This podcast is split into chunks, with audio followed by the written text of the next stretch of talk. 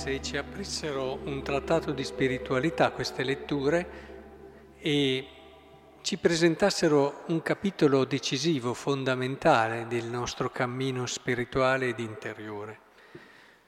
Quel capitolo che ci parla dell'amore e dello spirito con cui dobbiamo vivere la nostra esperienza di fede. Si dice che dobbiamo sottomettere eh, quello che non dobbiamo, scusate, da sottometterci ai suoi desideri del corpo, perché il peccato non regni in noi. E non offrite al peccato le vostre membra come strumenti di ingiustizia, ma offrite voi stessi a Dio come viventi, ritornati dai morti, e le vostre membra a Dio come strumenti di giustizia.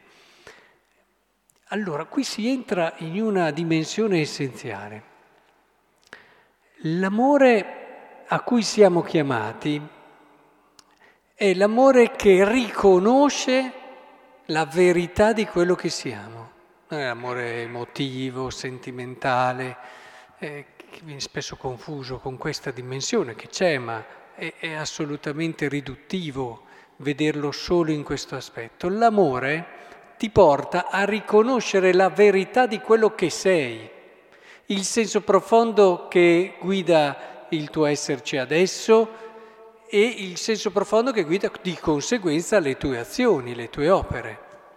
Quindi il Signore, il Vangelo, il seguire la legge ci porta progressivamente a cogliere la verità del nostro corpo, del nostro esserci e comprendiamo che ha senso solo vivere per una determinata cosa, che è donarsi con l'amore. Allora capisci che le tue membra, tutto quello che hai, ti è donato per Lui. Tutto, tutto, ma non perché lo devi fare, non perché se dopo la gente ti vede chissà cosa dice, non perché dopo tutti ti applaudono e ti dicono bravo così. Eh, vai incontro al tuo bisogno di, di, di sicurezza, di compiacenza, di accettazione, eccetera. Ma lo fai perché senti che è vero, che sei nato per quello, che tua, qui c'è in gioco la verità di quello che sei. E a volte dico, provate a verificare un attimo. Eh, togliete tutte le conseguenze, no? Togliete tutte le conseguenze. Io faccio questo atto e nessuno mi dirà niente, magari nessuno lo può venire a sapere. Non ci saranno conseguenze.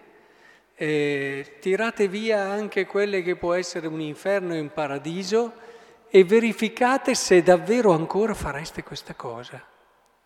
Eh, ahimè, tante persone si comporterebbero in modo totalmente diverso se dietro a quello che fanno non ci fosse la figura che farebbero davanti agli altri, il giudizio che sopport- dovrebbero sopportare da tutti gli altri, oppure dall'altra parte non ci fosse l'applauso che la gente fa loro, il riconoscimento di essere bravi, belli e buoni. Quante persone, ad esempio, vedo che fanno molto meno, volontariato tantissimo, poi quando viene a mancare l'accettazione, il riconoscimento, la riconoscenza da parte delle persone, oh, non sono più motivate, non fanno più. Ma lo facevi per quello? No, però in fondo in fondo diciamo che pur senza esserne così consapevoli ti sosteneva, cercavi un tuo bisogno lì di andare incontro a un tuo bisogno.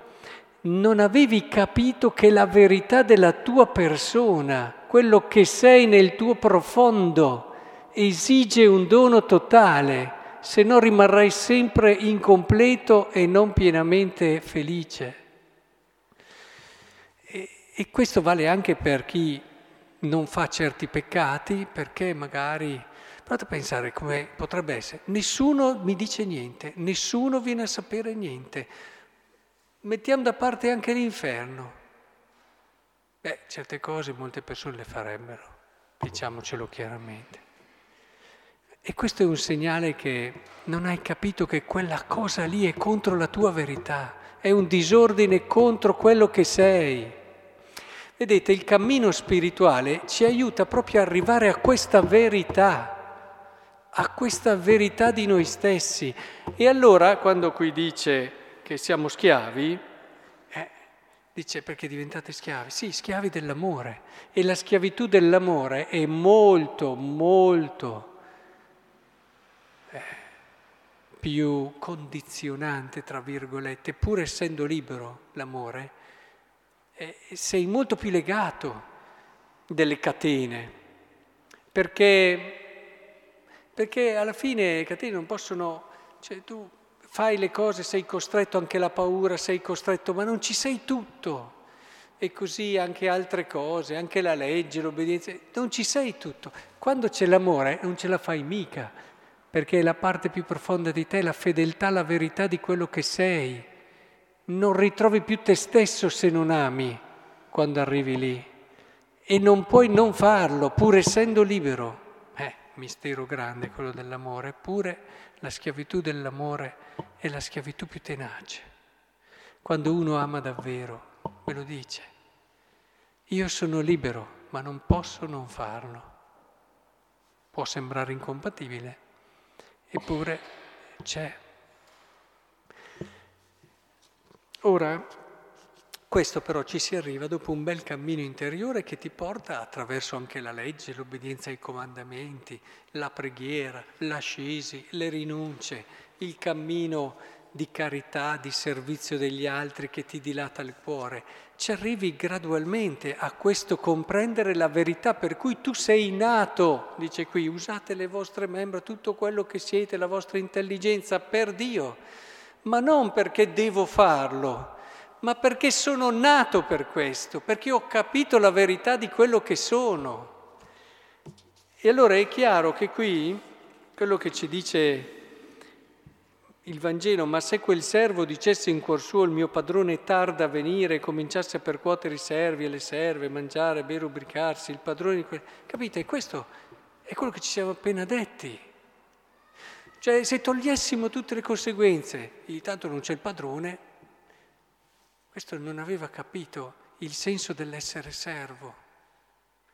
Lo faceva perché c'era il padrone.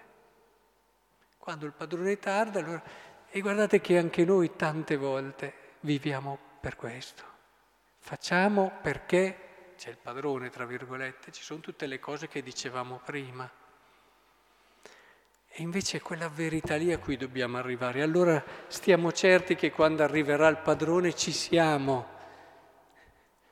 e gli diremo nella sua sorpresa, nel senso di gioia di vederci al nostro posto, ma Signore, da chi saremmo potuti andare. Tu solo hai parole di vita eterna, tu solo sei la nostra verità.